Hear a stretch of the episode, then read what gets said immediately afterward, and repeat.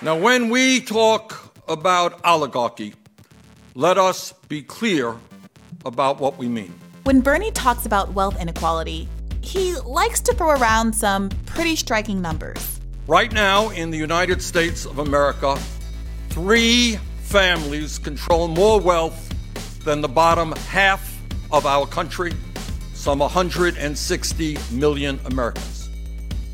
The top 1% own more wealth than the bottom 92%. And 49% of all new income generated today goes to the top 1%.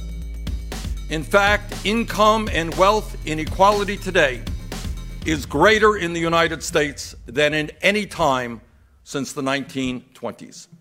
But wealth isn't just wealth, it's power.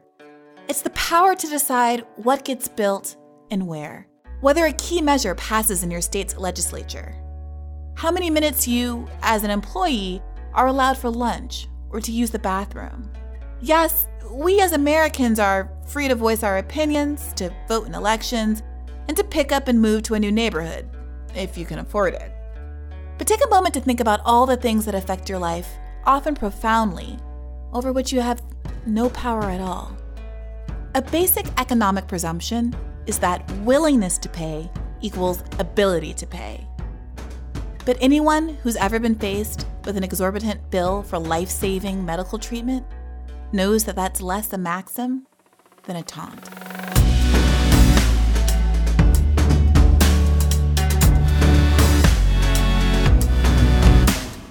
This is Hear the Bern, a podcast about the people, ideas, and politics that are driving the Bernie Sanders 2020 campaign and the movement to secure a dignified life for everyone living in this country.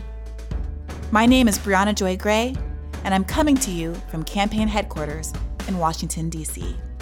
Last week, on the heels of Bernie's big democratic socialism speech, we talked democratic socialism with our parents. And I felt like we made some progress in explaining why we've chosen to define our movement as a democratic socialist one. Many of you asked to hear more of Bernie's speech. So for this episode, we're diving back in, this time with the help of Bhaskar Sankara, who as founder and editor-in-chief of Jacobin magazine has done much to familiarize folks with democratic socialism in recent years. So I'm probably not telling you anything new, but Bernie Sanders likes to talk a lot about the economy. Like, a lot, a lot. We now have an economy that is fundamentally broken and grotesquely unfair.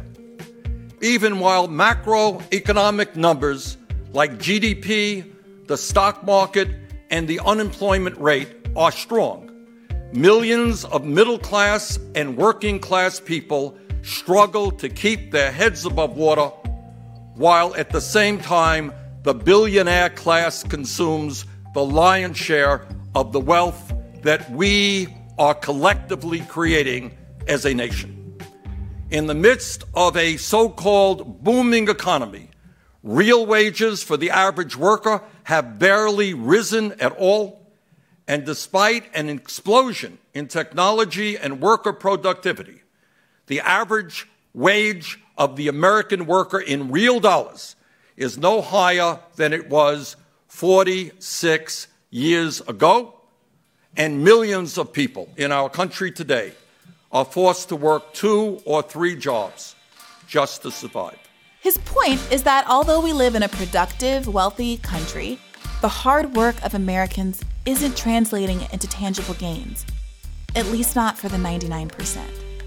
The reason people are struggling isn't because they're lazy or undeserving, as certain politicians have argued over the years.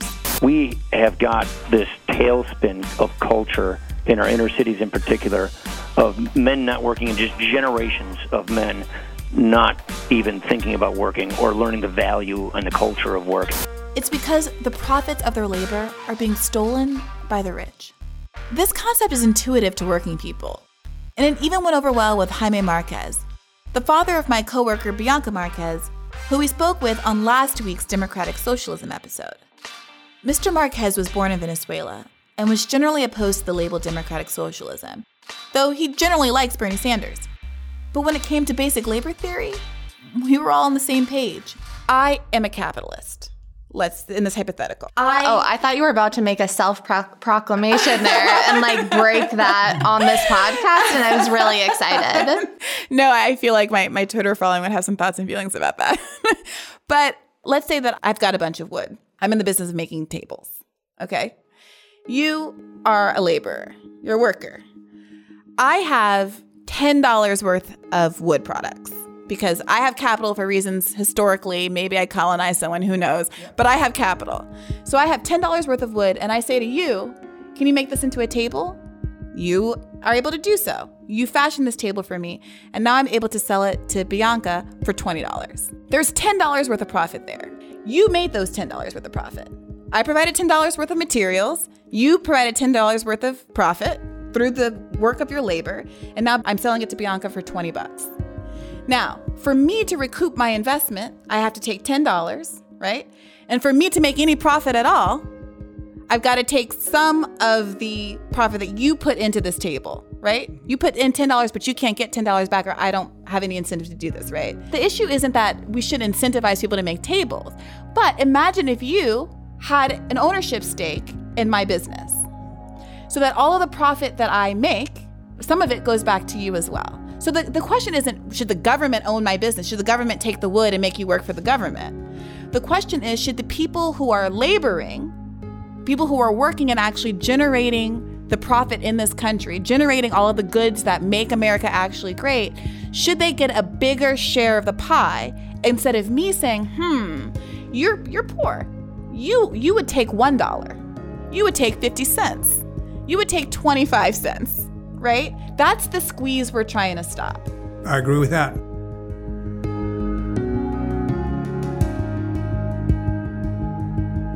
It's presented this way, it's clear to lots of folks that income inequality is a moral issue. Access to capital isn't just about fancy cars or nice houses, it's about life itself. And here is something quite incredible that tells you all that you need to know about the results of unfettered capitalism.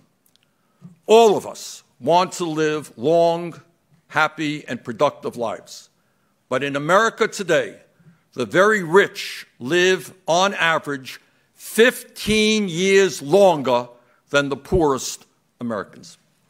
In 2014, for example, in McDowell County, West Virginia, one of the poorest counties in the nation, life expectancy for men was 64 years. In Fairfax County, Virginia, a wealthy county, just 350 miles away, life expectancy for men was nearly 82 years, an 18 year differential. The life expectancy gap for women in the two counties was 12 years. In other words, the issue of unfettered capitalism is not just an academic debate. Poverty, economic distress, and despair are life threatening issues for millions of working people in this country. While the rich get richer, they live longer lives. While poor and working families struggle economically and often lack adequate health care, their life expectancy is declining for the first time in modern American history. The fact that your wealth dictates your lifespan should be something out of a dystopian novel, not something we're resigned to as a fact of American life. And yet, the corporate media, concerned with more pressing things like a candidate's comfort food choice or their favorite TV show, treats Bernie's emphasis on these issues as obsessive. What he's trying to make happen in the country, things like, oh, the government's going to work for everybody it's not going to belong to the billionaires anymore. The billionaire class, the millionaires, the billionaires. I mean, this is the the broken record of Bernie Sanders. Why does Bernie keep talking about the economy? Because the economy impacts almost every aspect of our lives. People yeah. are constantly thinking about the economy when they, they, they feel they have no cash in their pockets and they know it's like you know the the end of the month is coming up. Right. Like, that was Bhaskar Sankara, who has been editing leading Democratic Socialist writers since he founded Jacobin magazine nine years ago as an undergraduate at George Washington University. Bhaskar argued that what the media sometimes paints as an obsessive distraction is actually at the core of why Bernie's message resonated so unexpectedly in 2016. This is on people's minds, and we just need to convince them that it's actually worthwhile to go out there and not only vote, but organize and campaign and actually come out. Because I think that a lot of working class Americans like our message, but there's a degree of cynicism that creeps in after decades of politics yeah. not yeah, doing anything for you. Understandable cynicism. Yeah, especially you don't even get the day off. Right. It's like, are you right. really? You know, it's, it's like, is it worth standing in line for an hour and a half right. to vote? And that's what you heard from a lot of these, um, the parts of the country that historically were these democratic mm-hmm. socialist bastions, and which also were the turning point for t- 2016. You know, places where people didn't turn out to vote. When you go and you get narrative accounts um, instead of just looking at polls, when you ask them why it was that they didn't vote, these are often not apolitical people. These aren't people that didn't care. These are people who said after decades and decades of voting for politicians who made gave us a lot of lip service and didn't seem to be offering anything constructive. Mm-hmm. Um, how many generations of us are going to have to live as second and third class citizens? That's why we need a candidate that doesn't kind of waffle and equivocate, but actually says, here's what I'm for. You know, you might disagree with it, but this is what I believe in.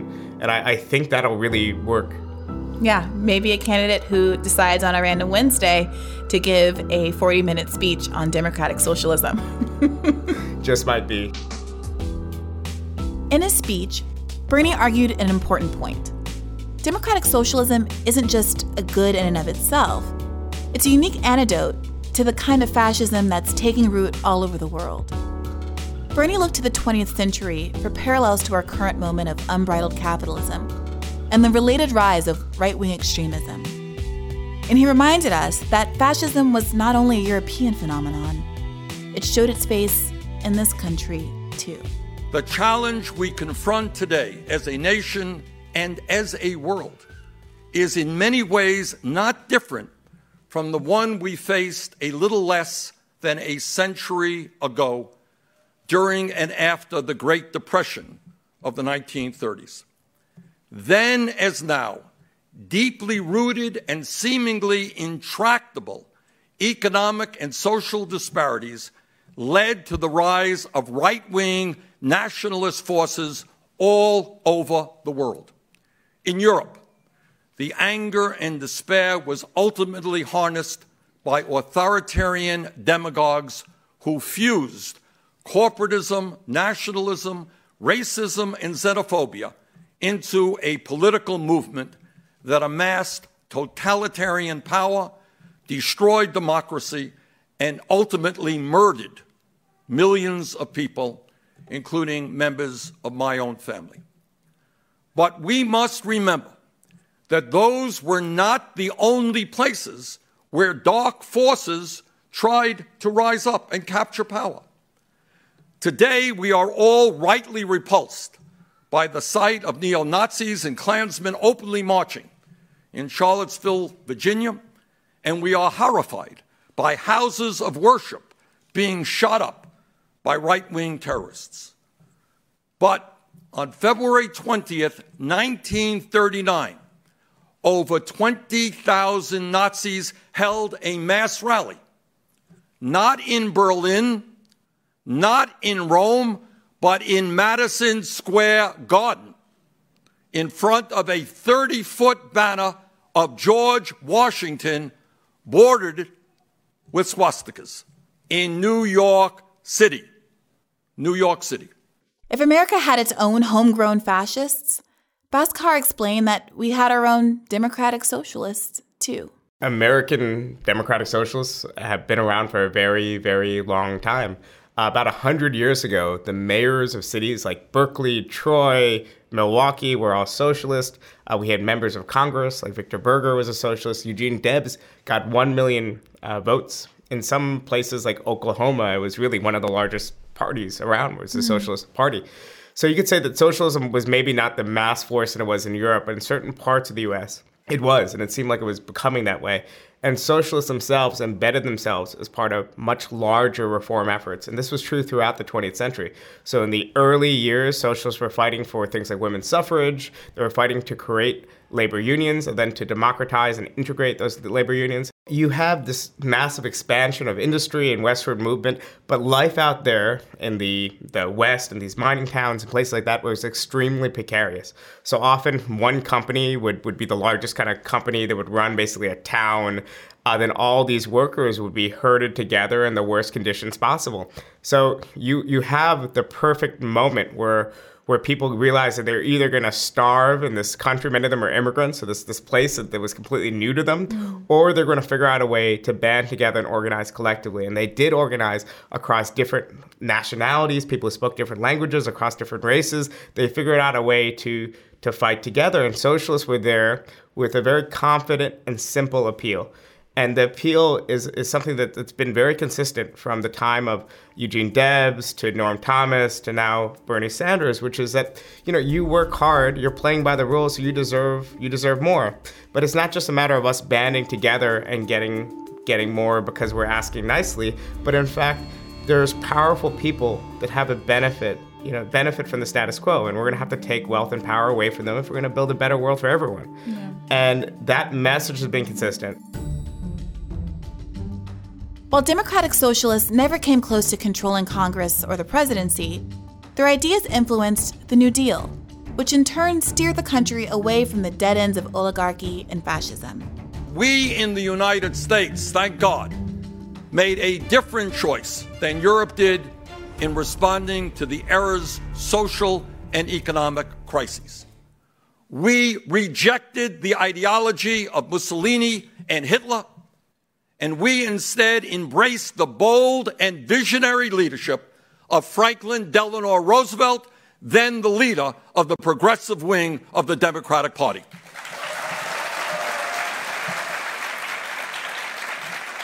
Together with organized labor, leaders in the African American community, and progressives inside and outside the Democratic Party, Roosevelt led a transformation of the American government and the American economy. Like today, the quest for transformative change was opposed by big business, by Wall Street, by the political establishment, by the Republican Party, and by the conservative wing of FDR's own Democratic Party. And he faced the same scare tactics then that we experience today red baiting, xenophobia, racism, and anti Semitism. In a famous 1936 campaign speech, Roosevelt stated, and I quote, We had to struggle with the old enemies of peace business and financial monopoly, speculation, reckless banking, class antagonism, sectionalism, war profiteering.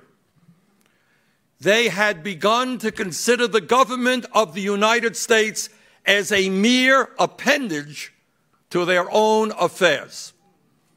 We know now that government by organized money is just as dangerous as government by organized mob. And Roosevelt concluded, and I quote, Never before in all our history have these forces been so united against one candidate as they stand today. They are unanimous in their hate for me, and I welcome their hatred. Now, FDR never described himself as a democratic socialist. And many today ask if Bernie's harkening back to the politics of FDR and the New Deal, why call himself a democratic socialist when other terms are perhaps more familiar to the American public? Bhaskar explained that the label makes sense for Bernie both personally and strategically. Well, first of all, it's what he he is since his you know in the 19 early 1960s he got politicized in the Young People's Socialist League. Uh, this is his tradition, his background. His worldview was forged by communicating with socialists, by taking part in the socialist movement and civil rights movement and the labor movement.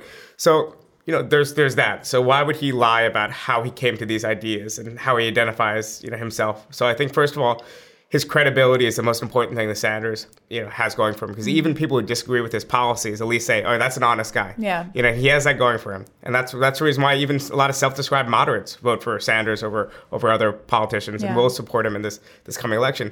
Beyond that, they're going to call us socialists anyway. Yeah. You know, if you're for, they called Obama a socialist Right. for the most mild reform program possible, a program that many of us on the left thought was, you know, in part, you know, there was good aspects to it, like Medicaid you know, expansion. Yeah. They called that radical socialism. They're going to call us socialists anyway. We might as well define and explain what it's about. Bhaskar also argued that the label democratic socialism describes something unique and significant about Bernie's approach his theory of change, how real political growth actually happens in this country, beyond individual policy proposals or incremental ideas. Even good ideas don't go very far without an appetite for conflict and the backing of a whole lot of people. We actually have a vision of change. We have a vision of politics. That's why Sanders always talks about the need for us to band together and organize. So it's not just a matter of passing good policy or releasing kind of policy papers and things like that. Of course, that's important, but we actually need to figure out how to join in unions, join tenant unions, figure out how to talk to our neighbors. Like politics can't just be the internet, even though the internet's great. There's lots of great stuff out there. Also, lots of terrifying stuff out there. But Facts. you know, but you, you need to, you know. So so I think I think that worldview that that has a vision of, of conflict has to be there. And it's not that we like conflict. But when some people are hungry and some people don't have health insurance and some people are in danger of losing their jobs, it's there's already a conflict going on. There's already a class war being waged by the elites on ordinary people. We just are trying to wage it in the other direction to improve our conditions.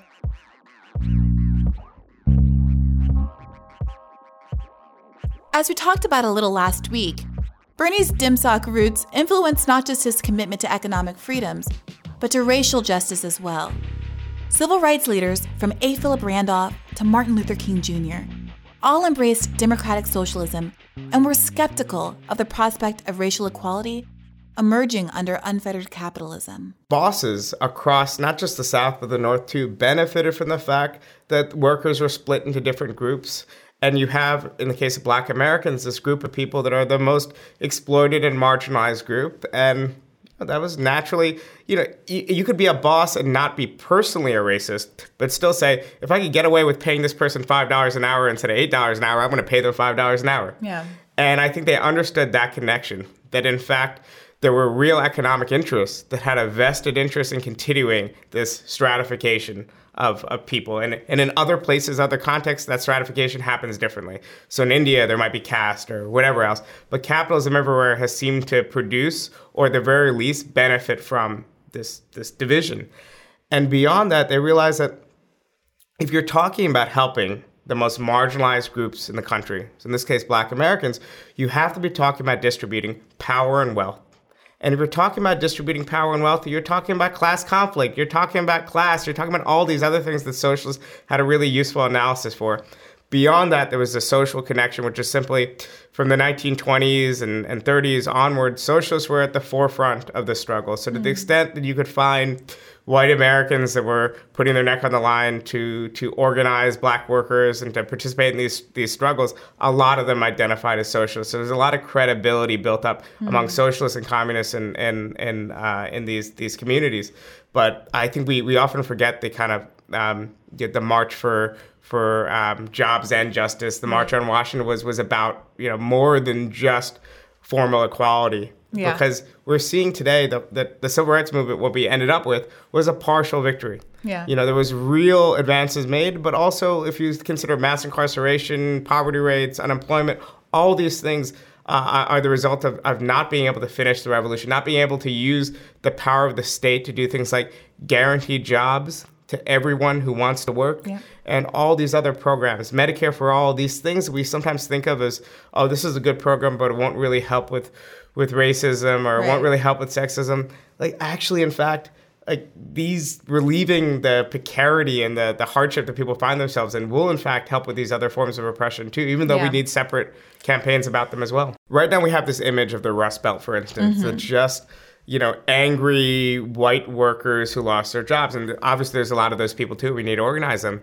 But we forget that a lot of these manufacturing jobs were unionized jobs that, that black workers had that actually closed the racial wealth gap, that act, propelled people to the middle class. That in combination with public sector employment. So uh, I know it's not like a very kind of sexy socialist topic, but like the United States Postal Service is mm. fantastic. Yep. And also they have far less discriminatory hiring practices and other things. Mm-hmm. So they've been a huge pathway to the middle class for, for black families. Yep. So when we talk about fighting against austerity, fighting against cuts, we talk about restoring jobs to, to American cities that have been disinvested from, we, we are also talking about, about these issues um, too.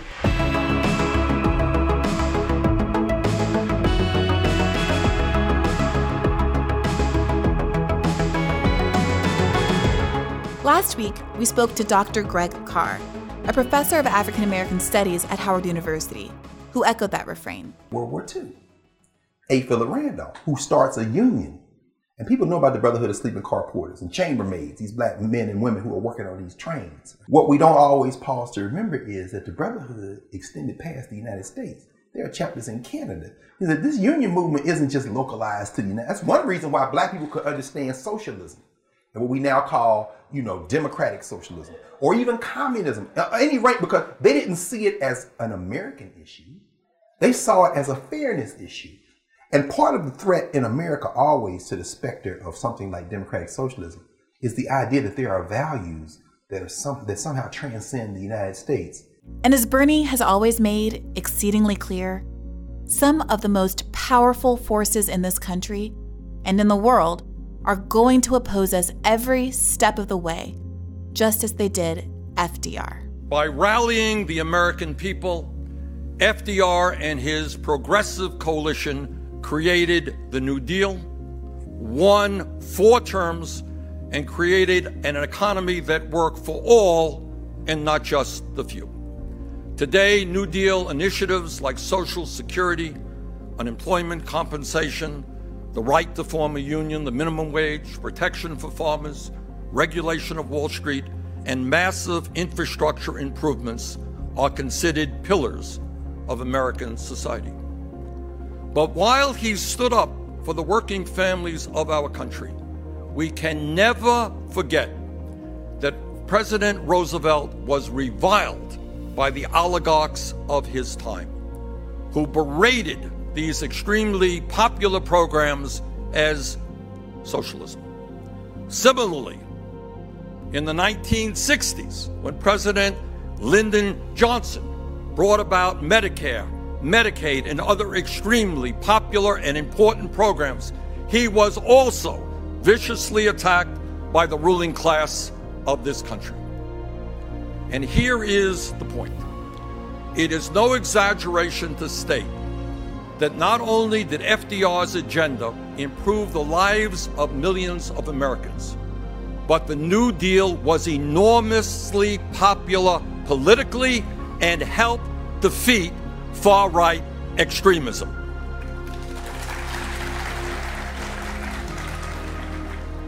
For a time. Today, America and the world are once again moving toward authoritarianism and the same right wing forces of oligarchy, corporatism, nationalism, racism, and xenophobia are on the march, pushing us to make the apocalyptically wrong choice that Europe made in the last century. Today, we now see a handful of billionaires with unprecedented wealth and power. We see huge private monopolies operating outside of any real democratic oversight and often subsidized by taxpayers, with the power to control almost every aspect of our lives.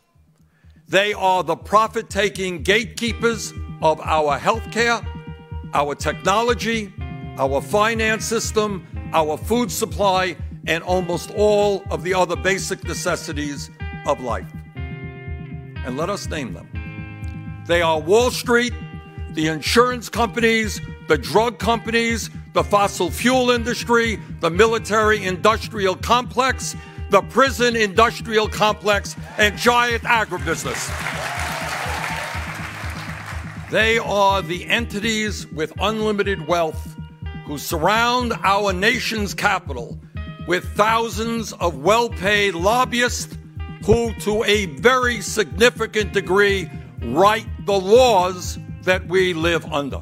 And so Bernie called for us to finish what the New Deal started. Today, in the second decade of the 21st century, we must take up the unfinished business of the New Deal and carry it to completion. This is the unfinished business of the Democratic Party and the vision we together must accomplish. In order to accomplish that goal, it means committing ourselves to protecting political rights, to protecting civil rights, and to protect economic rights for all of the people in our country.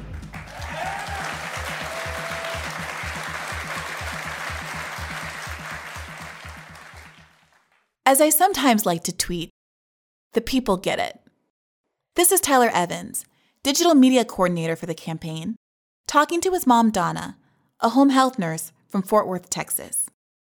He interviewed her last week for last week's podcast, but his tape came in a little too late to include with all the other parents. Still, it's worth listening to. When I say the words democratic socialism, what comes to mind and what does it mean to you?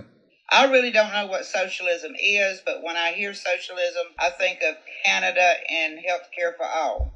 So would you say that's a good thing? Yes. okay, so it sounds like you have a good a good view of socialism then. Yes. All right. Would you describe yourself then as a democratic socialist? Yes. Okay. Why why would you say that?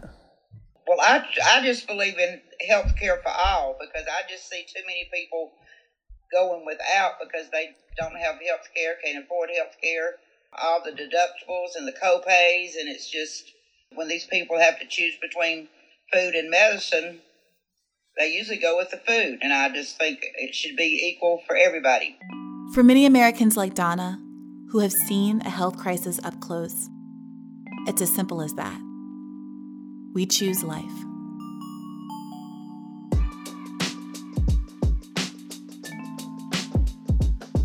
If we can dish, based on the comments, you and I both know that this podcast has got something going on. I think it's the kind of podcast you can share with people who aren't necessarily committed to the Bernie Sanders campaign, but who generally share progressive politics, and they'd actually enjoy it. We try not to be too propagandistic. We try to keep an open mind and just be informative broadly and generally movement oriented.